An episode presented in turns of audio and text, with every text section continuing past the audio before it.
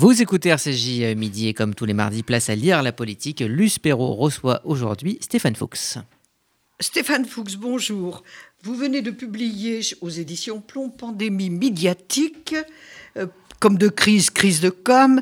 Alors, vous analysez l'état de la France et surtout de la France et un peu de la planète avec le surgissement d'un événement que nul n'a prévu, décembre 2019 en Chine, signe avant-coureur en Europe en janvier 2020, et tout d'un coup, comme un coup de tonnerre dans un ciel euh, serein, la France, qui se préparait à des élections municipales, je le rappelle, le 12 mars 2020, tout commence. Et là, tout commence mal. Expliquez-vous.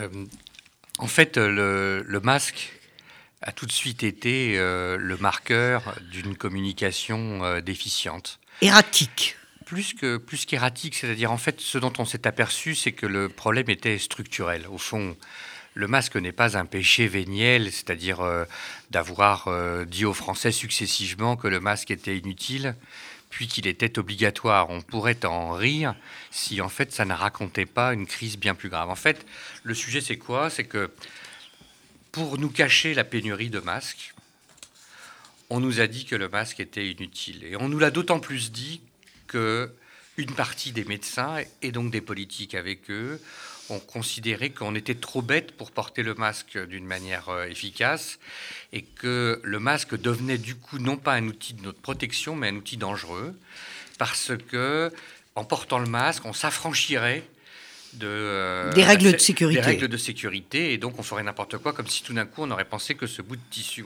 Et au lieu de nous apprendre à porter ce bout de tissu correctement, et j'avoue que moi-même je ne le portais pas forcément très bien au début, on a préféré nous dire qu'il était inutile. Or, prendre les gens pour des cons, euh, en leur disant euh, le masque est inutile quand tout le monde comprend qu'en fait le masque ne l'est pas, puisque d'ailleurs si le masque est indispensable pour les personnels soignants, c'est donc qu'il protège. Et donc si le masque protège pour les personnels soignants, pourquoi est-ce qu'il protégerait pas la caissière du Carrefour du supermarché, euh, du Monoprix?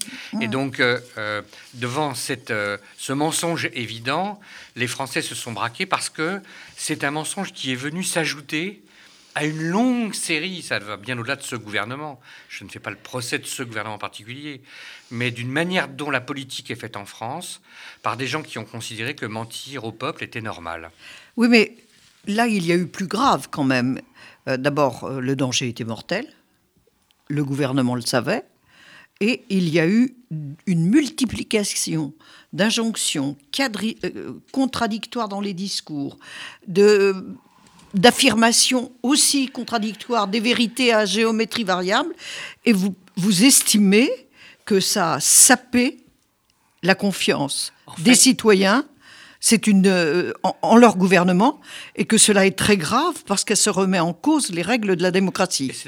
C'est votre thèse. C'est au fond pour ça que j'ai fait le livre. Euh, au fond, la confiance est sapée depuis longtemps. On avait publié avec euh, Bernard Sananès en 2003 une étude qui s'appelait La société de défiance généralisée. On a lancé le, thème. Avant Cahuc.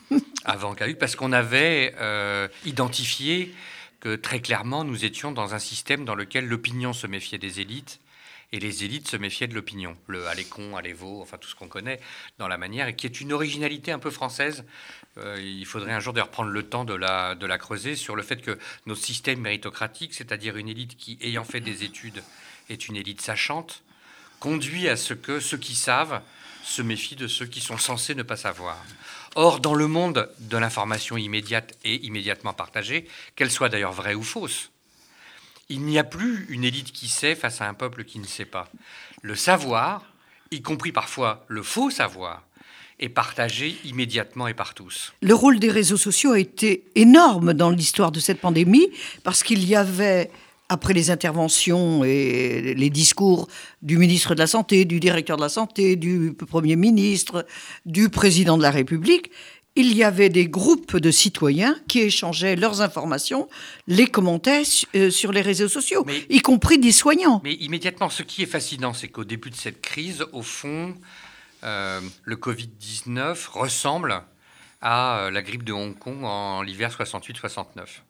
Et pourquoi est-ce que j'appelle ce livre Pandémie médiatique? C'est parce que en, 68-69, il y a une crise à peu près de la même ampleur, un million de morts, 30 000 en France, on ne comptait pas les EHPAD à l'époque.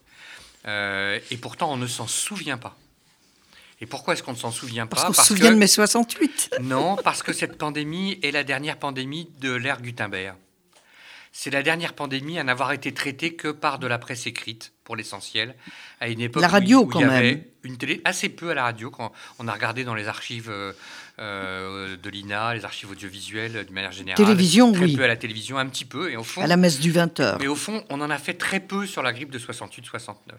Or, tout d'un coup, là, vous avez l'irruption de ce qui est le plus terrible en image, c'est-à-dire un ennemi qui ne se voit pas, puisque le virus est invisible. Or, on est passé d'une crise dont le traitement médiatique était celui de médias qui parlent à votre raison, à votre intelligence, qui font éventuellement de la pédagogie et qui essaient de donner des et chiffres, qui maîtrisaient. qui maîtrisent, à un traitement médiatique de l'émotion, de médias de l'image. Et donc, en réalité, on est passé de la peur à l'angoisse. Alors, vous savez bien, la différence, c'est que la peur est un stimulus qui est parfois utile parce que elle nous permet de réagir, alors que l'angoisse nous tétanise. Or, en fait, là, la sidération du début de la crise a plongé l'ensemble de l'opinion et les politiques derrière l'opinion dans la volonté, à un moment donné, euh, de répondre à une sidération et à une, à une peur. Or, quand vous avez perdu la confiance de ceux à qui vous vous adressez, notamment parce que vous leur avez menti, et qu'en plus vous n'avez pas reconnu finalement votre mensonge pour dire on a fait une connerie, parce qu'ils n'étaient pas mal intentionnés. Ils ont menti parce que pour partie, comme il y avait une pénurie, ils avaient peur de reconnaître la pénurie et de provoquer une panique sur l'approvisionnement. Et donc première maladie qui était visible, on va dire, euh, euh, en accompagnant la pandémie médiatique, c'est qu'en fait, l'absence de confiance entre l'opinion et, et, les gouvernants. et, ceux qui nous gouvernent crée un climat de défiance qui, euh, qui est terrible. Et Assez lieu, inimaginable qui, en France. est plus en, plus en France que partout ailleurs dans le monde. D'autant que c'était un de mes éléments de comparaison. La politique sanitaire française était plutôt dans la moyenne. Et donc il n'y avait pas de raison d'une défiance d'une telle ampleur. Ce qui explique la défiance d'une telle ampleur, c'est parce que au-delà de la politique sanitaire, qui est critiquable comme toute politique sanitaire, mais au fond ils ont quand même essayé de bien faire et ils s'en sont plutôt pas mal tirés. L'hôpital n'a pas été submergé. Euh, c'est pas non plus, il n'y a pas de quoi, voilà. Euh, mais on n'a pas médiatisé ça. Non, parce qu'ils n'ont pas su accompagner. Euh, et parce que la communication erratique, au fond, euh, à courir après l'opinion, on se perd soi-même. Euh, ils ont oublié que la première des règles du marketing et donc de la communication politique, c'est que c'est l'offre qui structure la demande. Regardez ce qui vient de se passer sur les vaccins, c'est fascinant. Ils ont confondu, Pilan doit se retourner dans sa tombe, le volume et l'intensité. On, reviendra sur les vaccins mais, mais ultérieurement. Il faut juste mais, faire cet insert parce que le point est important. Et c'est souvent ce qui s'est passé dans toute la gestion de cette crise. À force de regarder les sondages, ils ont pris les sondages pour ce qu'ils ne sont pas. Or, un sondage n'est jamais une réponse à une question future. Et donc, quand vous demandez. C'est un instantané d'une situation. Et c'est même, Alfred Sauvy disait, euh, une photographie du passé. -hmm. Parce qu'on regarde l'avenir dans le rétroviseur avec le sondage. Et donc, demandez. Voilà. Or, qu'est-ce qui se passe? Vous avez à peu près autant de Français, deux blocs à peu près égaux, on va dire, entre ceux qui voudraient être vaccinés et ceux qui ont peur du vaccin. Deux blocs à peu près égaux, mais dont l'intensité n'a rien à voir. Parce qu'au fond, à partir du moment où vous avez dit à ceux qui ne veulent pas être vaccinés, bah, vous ne voulez pas être vaccinés, vous ne serez pas vaccinés. Eux, leur intensité baisse. Mais les 50 autres pourcents qui, eux, veulent être vaccinés, ils ne comprennent pas pourquoi le vaccin n'est pas là. Et donc, eux, leur intensité augmente. augmente. Et donc, ne pas avoir compris ce qui était pourtant... Le B à bas. Le B à bas. Que, en fait, très vite, on aurait une pression pour la vaccination. Parce que bien sûr, on avait deux blocs égaux, mais qu'il fallait se préoccuper des 50% de Français qui allaient courir après le vaccin et non des 50% de Français qui le regardaient de loin et qui d'ailleurs pour partie, ils viendront après les autres parce que quand ils auront vu que, que des tout millions va bien. et des millions de Français ont été vaccinés, ils y viendront également. Voilà. Et donc, courir après l'opinion, c'est se perdre soi-même. Mentir à l'opinion, ce n'est pas créer la confiance. Ne pas reconnaître ses fautes et ses erreurs, c'est faire preuve en plus d'arrogance. Il y avait une certaine arrogance, vous avez raison. Mais vous avez fait une comparaison avec la, la, pandémie de la grippe en 1968-1969. Il y a une grande différence. À l'époque, la télévision était contrôlée, les médias étaient écrits, donc il y avait une distance mhm. avec l'information immédiate. Euh, et la com, ce n'est pas l'information. Je crois qu'on a un peu tout mélangé et que l'on a on, a, on a agi comme si on était encore en 68, où on maîtrise tous les, bah, vous avez tous les canaux. C'est-à-dire que on était dans la verticalité, c'est-à-dire euh, un émetteur, un récepteur. Alors qu'aujourd'hui, euh, le, schéma de la communication ne fonctionne plus comme ça. On est dans l'horizontalité et en plus, euh, ça passe un peu comme Internet dans, dans, tous les sens. Et la deuxième chose, c'est qu'on était sur des médias qui rassurent, les médias de l'écrit, face aux médias de l'image, qui sont des médias qui créent de l'émotion. Or, quand on a commencé à voir, au début, au fond, c'était loin, c'était la Chine, ils portaient le masque, ils étaient confinés, on se disait que ça ne pouvait pas nous arriver. Mais quand l'Italie a confiné et que les États-Unis ont fermé leur liaison aérienne avec la France, on s'est tout d'un coup retrouvé regarder ces éléments d'archives avec des journaux télé qui montraient la montrable, c'est-à-dire le virus qu'on ne peut pas voir. Et donc, qu'est-ce qu'on montrait? On montrait des médecins en combinaison nucléaire, biologique et chimique on montrait des gens qui étaient dans des tentes et des trucs à respiration euh, ou, qui étaient en train de mourir. Et donc on montrait évidemment des éléments qui terrorisent et qui font peur. Mmh. Et les réseaux sociaux ayant démonté très rapidement la communication par le mensonge malheureusement du, euh, du gouvernement et d'un certain nombre de médecins, on a créé peur, plus défiance, plus sentiment que du coup on n'était pas dans la maîtrise puisqu'on nous mentait.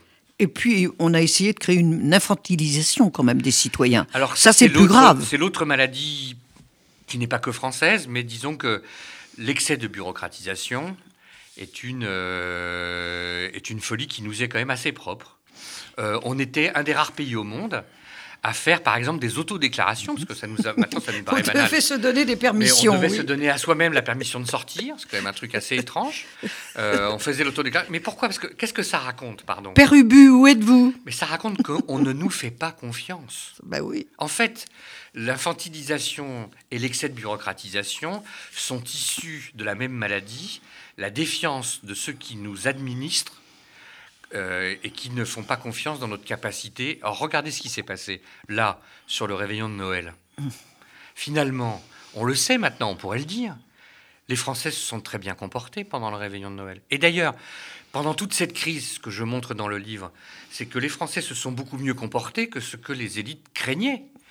Les données Google. On a été plutôt meilleur que, que, beaucoup d'autres. Ben, les données Google, qui font quand même foi en matière de déplacement, montrent que pendant le confinement, nous avons été le deuxième pays au monde par le respect du confinement, que nous avons moins bougé. Nous, le peuple indiscipliné. Que les Allemands. Et donc, on passe notre temps à dire le Gaulois réfractaire, euh, ce pays de, etc., etc. Et donc, on ne pourrait pas gouverner ce pays. Dans la réalité, les Français ont été à la fois râleurs, parce qu'ils le sont, parce qu'ils sont lucides, c'est un peuple politique, mais civique également parce qu'ils ont conscience que ce qui se jouait dans cette crise, avec cette forme de folie qui nous entourait, c'était le risque d'une société qui se délite, d'un vivre ensemble qui se délite, risque qui nous menace toujours aujourd'hui, et c'est bien de ça dont il faut se méfier.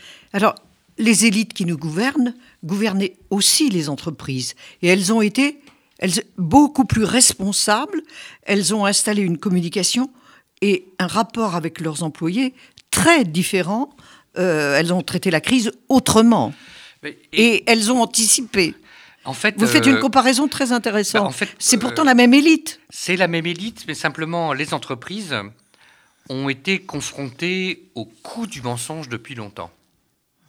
D'abord parce que euh, la justice s'est emparée des mensonges des entreprises. Quand vous mentez au marché financier, vous êtes poursuivi. Quand vous faites une publicité mensongère, vous êtes poursuivi. Quand vous faites prendre des risques à vos salariés pour telle ou telle raison, vous êtes, vous êtes poursuivi. Quand vous faites prendre des risques à vos consommateurs parce que vous n'avez pas fait le rappel d'un produit, vous êtes poursuivi. Donc, un, d'abord contrainte judiciaire qui, au fond, ils s'en plaignent les politiques aujourd'hui, mais qui existe moins dans le domaine politique qu'elle n'existe dans le domaine de l'entreprise. Deux, ils ont compris que la confiance du consommateur, comme la confiance de l'actionnaire, comme la confiance du salarié, nécessitait une communication qui était avec plus d'empathie, plus de transparence et plus d'action. La règle de trois de la communication de crise. C'est empathie parce que s'il y a crise, c'est qu'il y a des gens qui souffrent de la crise. C'est transparence parce qu'il faut dire ce que l'on fait. Et y compris reconnaître ses erreurs, dire ce que l'on sait, et donc reconnaître également ses erreurs. Parce qu'au fond, tout le monde comprend qu'on n'est pas obligé d'avoir la science infuse, mais on voudrait au moins que vous appreniez de vos erreurs. Et enfin, être dans l'action, parce qu'une action, une image, vaut mille mots comme le rappelait le président Mao, mais, plus, mais au-delà de, la, au-delà de la plaisanterie, euh, le sujet, c'est qu'en fait, l'action parle. Et que les politiques passent leur temps à vendre ce qu'ils vont faire demain plutôt qu'à illustrer ce qu'ils font aujourd'hui. C'est un, énorme problème parce que ça débouche sur une crise démocratique, on y reviendra. Mais quand même, vous faites de la communication un art et, euh, démocratique. Euh, déjà art démocratique, vous, nous, vous, expliquerez. Mais ce qui est grave dans cette, euh, dans, cette affaire, c'est que la com, on l'a.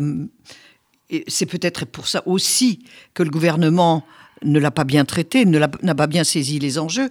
C'est quand même, on dit un coup de com, la com. Euh, il y a un peu de mépris pour la com chez les élites. Mais vous avez raison, et c'est l'autre élément, c'est un mépris très français. Euh, qui est pour partie lié aux études que nous avons faites, hein, parce que moi je fais partie de cette élite, j'ai fait les mêmes études, droit, Sciences Po, etc. Mais c'est qu'au fond, on considère qu'il y a une matière noble, le fond, et une matière impure, la mise en forme. Comme si le fond et la forme étaient séparables. Comme si je sortais à poil dans la rue. Comme si je ne faisais pas attention à la manière dont je m'habillais. Comme si je ne réfléchis pas à ce que j'allais dire. Enfin, franchement, c'est une, une vision anachronique dépassée et pour tout dire méprisante et stupide de considérer que la communication est, est un outil inutile. Les dictatures ne font pas de la com, elles font de la propagande. Pourquoi est-ce que la com est un art? C'est parce qu'elle s'exerce naturellement dans un contexte complexe. D'abord parce que dans des démocraties, Alors, il y a des pour, il y a des contre. Dans une démocratie, il y a des pour et il y a des contre, mhm. d'abord et que les médias sont libres, et donc que ce que vous dites est immédiatement critiqué, décortiqué, etc. Et que donc communiquer quand vous n'êtes pas seul, quand il y a des gens qui vous répondent, quand il y a des gens qui ne vous croient pas, est évidemment beaucoup plus difficile que communiquer quand vous maîtrisez tous les canaux, qu'il n'y a personne qui va vous contredire, et que celui qui vous contredirait irait en prison parce qu'il vous a contredit. Et donc dans la démocratie, c'est là où l'intérêt de la com, au contraire, euh, touche, euh, je dirais, euh, son plein. Et d'ailleurs, regardez ce qui s'est passé en Allemagne ou en Israël, ils font des campagnes de publicité sur la vaccination. Ils n'ont pas hésité à utiliser les outils de la communication moderne, à mettre en image leur communication. Euh, nous, on est toujours dans cette idée que... Même Joe Biden se fait vacciner. On Mais, et nous, on est là, c'est oh mon Dieu, parce qu'on est omnibulé par une mauvaise lecture de l'opinion, parce qu'on a pensé que l'opinion était contre les vaccins, alors qu'en fait, c'est une partie qui est en réalité minoritaire de l'opinion, qui est, euh, qui on les entend plus beaucoup, hein. et que on entend surtout ceux qui voudraient être vaccinés et qui comprennent bien qu'à raison de 150 000 vaccinés par semaine, avant que 50 millions de Français aient été vaccinés, ça va être long. Absolument. Donc, quelles sont les règles de la communication actuelle et moderne pour dans ce contexte de vous dites qu'elle doit être plus féminine. Oui, je pense que les valeurs, euh, je pense que euh, on en a fini avec euh, les valeurs, la guerre, les valeurs guerrières, les valeurs masculines, guerrières, du chef et du suivez-moi. On n'est pas dans le obéissez, on est dans faisons ensemble. Et donc on est passé d'un monde vertical à un monde horizontal. On est passé d'un monde du format long, la dissertation de Sciences Po et de l'ENA, au monde du format court, le tweet, l'image. On est passé du monde de la raison, l'écrit, au monde de l'émotion, euh, l'image euh, qui, qui, parle à un autre hémisphère de notre cerveau. On est passé donc de valeurs de l'autorité, du courage, à des L'autorité, le savoir. D'empathie, le savoir, etc. On est passé de je décrète à je dois expliquer. C'est-à-dire qu'en fait, ce que cette crise révèle, c'est que la communication moderne a été, parfois sous la contrainte, de l'opinion des médias de la justice apprises par les entreprises, également, y compris parce qu'elles vivent dans le benchmark permanent, dans la mondialisation, et donc elles ne se comparent pas à leurs compétiteurs français, elles se comparent au monde. Si les politiques avaient imaginé pendant quelques secondes qu'on aurait ce concours de l'Eurovision en quelque sorte avec le vaccin et qu'on aurait tous les jours le tableau du nombre de personnes vaccinées par pays, ils auraient anticipé le fait qu'en recevant 500 000 vaccins par semaine, on ne pouvait pas vacciner que 100 000 personnes par semaine. Mais comment une telle erreur est-elle possible? Parce qu'ils étaient dans leur préoccupation de cette partie de l'opinion qui étant contre le vaccin et qu'ils ont voulu ménager et qu'ils se sont regardés euh, le nombril. Ils n'ont pas pensé que les Français allaient regarder ce qui se passait ailleurs. Tout à l'heure, dans le journal, on annonçait que Israël, à fin mars, aurait atteint l'immunité collective et probablement avant la fin du premier semestre, tous les, tous les Israéliens qui le voulaient, mais en tout cas très majoritairement, auraient pu être vaccinés. Ce qui veut dire qu'on aura les Israéliens où les restaurants réouvriront là où nous, nous en serons au quatrième confinement. Franchement, s'ils y avaient réfléchi, ils ne l'auraient pas fait comme ça. Quels sont les. Pour conclure, euh, Stéphane Fuchs, qu'aurait-il dû faire? Parce qu'on a quand même besoin euh, du récit. Et le récit, c'est quand même l'écrit. On a besoin de ce, de, ce talent Mais je ne suis pas de dans l'expression. Quand je veux faire de la pédagogie de mon métier, je le fais en faisant un livre. Parce que l'écrit reste paravolens. Euh, mais il fallait donner pour ça de la cohérence au récit. On le storytelling. La, la, communication, ce n'est pas juste une succession d'instantanés. Parce qu'en fait, le public est plus intelligent que ça. Il faut du respect pour ceux à qui on s'adresse. Le public, il met ses photographies. Le public, c'est les citoyens, en l'occurrence. Le public, c'est nous. Oui, nous. mais ce sont les citoyens qui vont aller voter. Et ils vont aller voter. Et les citoyens, eux, ils relient les points entre eux. Et donc il voit que le lundi, on a un président de la République qui nous dit c'est la guerre, qui est en tenue martiale et qui euh, voilà, et que le mercredi le même euh, président fait un zoom avec le monde de la culture en mode plus euh, Boris Vian, voilà. Et donc il se demande au fond où est la cohérence, où est la ligne? La règle numéro un de la com, et c'est pour ça que la pub a été inventée, c'est communication is repetition. La communication, c'est la répétition. Pour que le message passe. J'espère que le message est bien passé. Si vous voulez être informé, si vous voulez comprendre pourquoi la France est tellement en retard, pourquoi ça va si mal avec cette crise du Covid, lisez absolument Pandémie médiatique de Stéphane Fuchs. C'est publié par Plomb.